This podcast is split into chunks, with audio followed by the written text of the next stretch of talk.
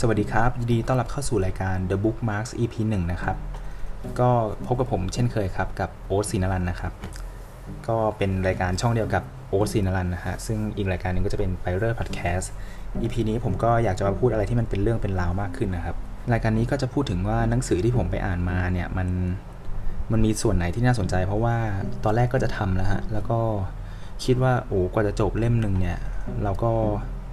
คงนานอะกว่าจะทำ EP หนึ่งก็เลยเล่นง่ายเลยแล้วกัน ก็เลยเลือกที่จะหยิบภาษาแบบถ้าพูดหล่อๆก็คือหยิบเรื่องที่น่าสนใจ แต่ถ้าพูดแบบตรงๆเลยก็คือเพิ่งอ่านไปไม่กี่บทครับ และไอ้บทที่บทที่เอามาเนี่ยก็เป็นบทแรกๆ ทั้งนั้นแหละฮะ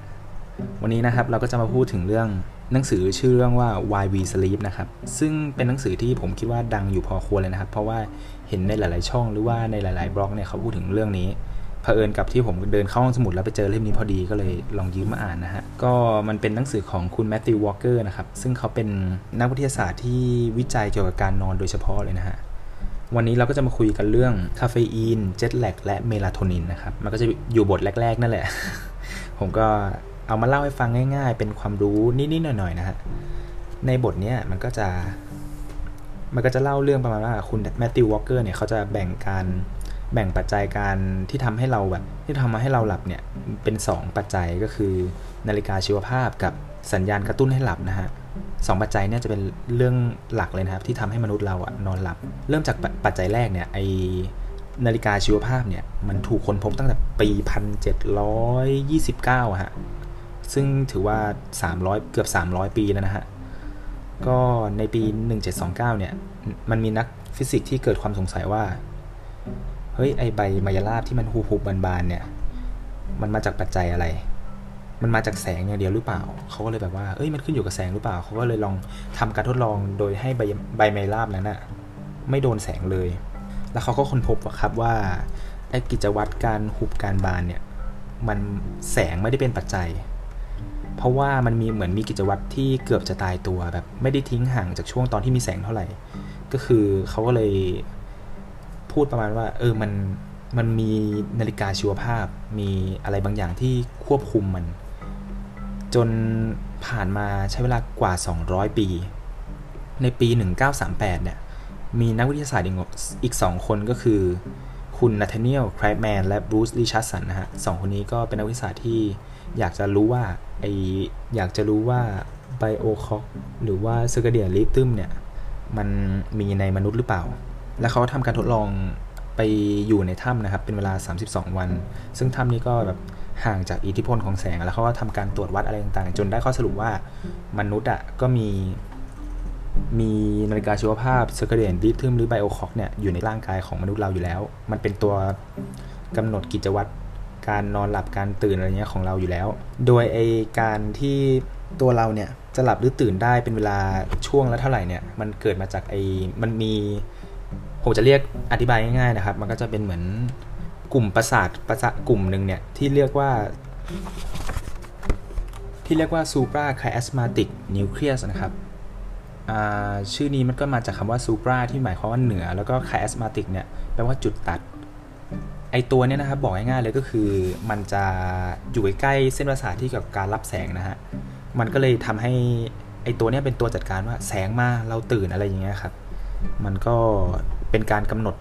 นาฬิกาชีวภาพของเราทำให้มันสัมพันธ์กัน และที่น่าสนใจคือ นาฬิกาชีวภาพของเราเนี่ยมันใกล้เคียงกับการหมุนของโลกมาก มัน มันใช้เวลาประมาณ 24 ชั่วโมงกว่าๆนิดๆนะครับ คือมันแทบจะใกล้เคียงกันเลยดังนั้น ไม่แปลกครับที่มนุษย์จะมีกิจวัตรที่เหมือนแบบตื่นในเวลาที่มีแสงหลับในเวลาที่ไม่มีแสงอย่างเงี้ยครับ มันเป็นเรื่องของไอเรื่อง supra chiasmatic nucleus ตัวนี้นะครับ เป็นตัวสำคัญเลยในการกำหนดว่าช่วงไหนเราหลับช่วงไหนเราตื่น คุณแมตติวอลเกอร์นะครับก็ยังแบ่งคนเป็นสองเภทจากการที่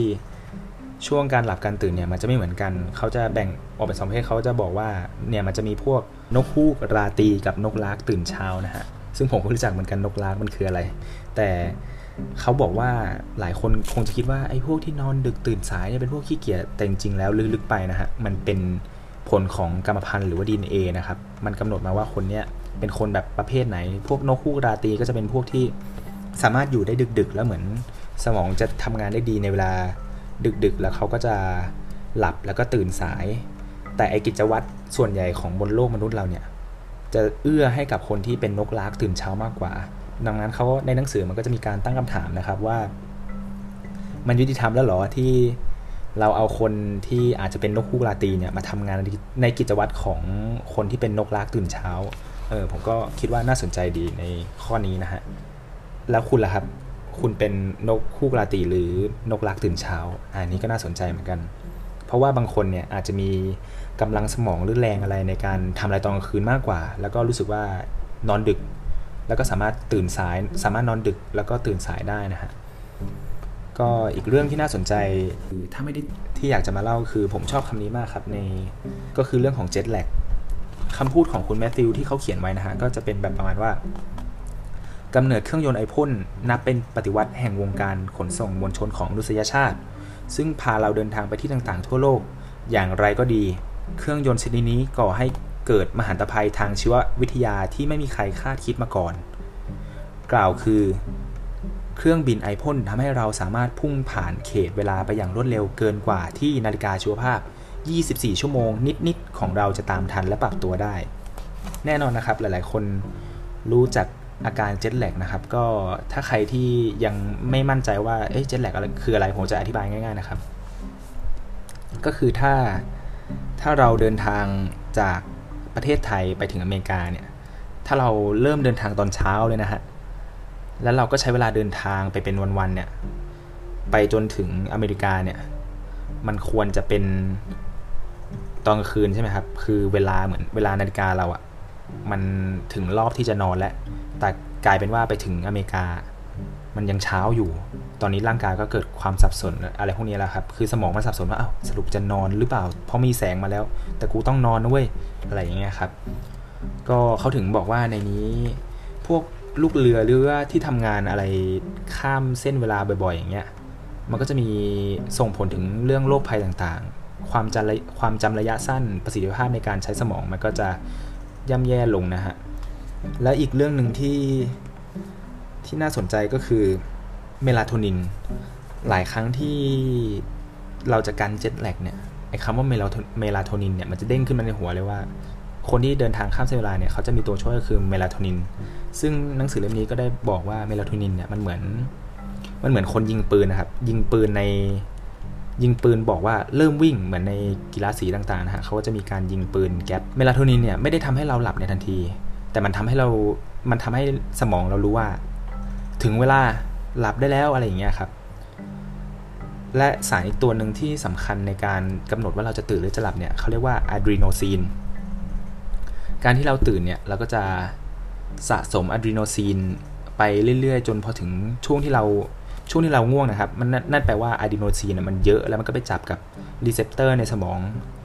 แล้วมันก็ทำงานร่วมกับไอเมลาโทนินที่ที่ปล่อยสัญญาณว่าหลับได้แล้วนะครับ ยิ่งอะดีโนซีนสูงเท่าไหร่ มันก็จะทำให้เราง่วงมากเท่านั้น ดังนั้นการทำงานของเมลาโทนินเนี่ย มันก็เป็นแค่ตัวกระตุ้นแบบประมาณว่า ถึงเวลานอนแล้วสมองก็จะแบบจะค่อยๆ แบบจัดการระบบร่างกายต่างๆ ให้พร้อมกับการนอนยิ่งขึ้น ดังนั้นเวลาเรา จะป้องกันการเจ็ตแลกเนี่ยเราก็มีการกินพวกยาหลอกหรือว่าเมลาโทนิน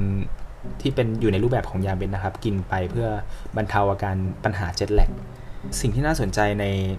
เรื่องนี้อีกเรื่องนะครับก็เป็นเรื่องของคาเฟอีน หลายคนคงรู้นะครับว่าคาเฟอีนเนี่ยมันจะอยู่ใน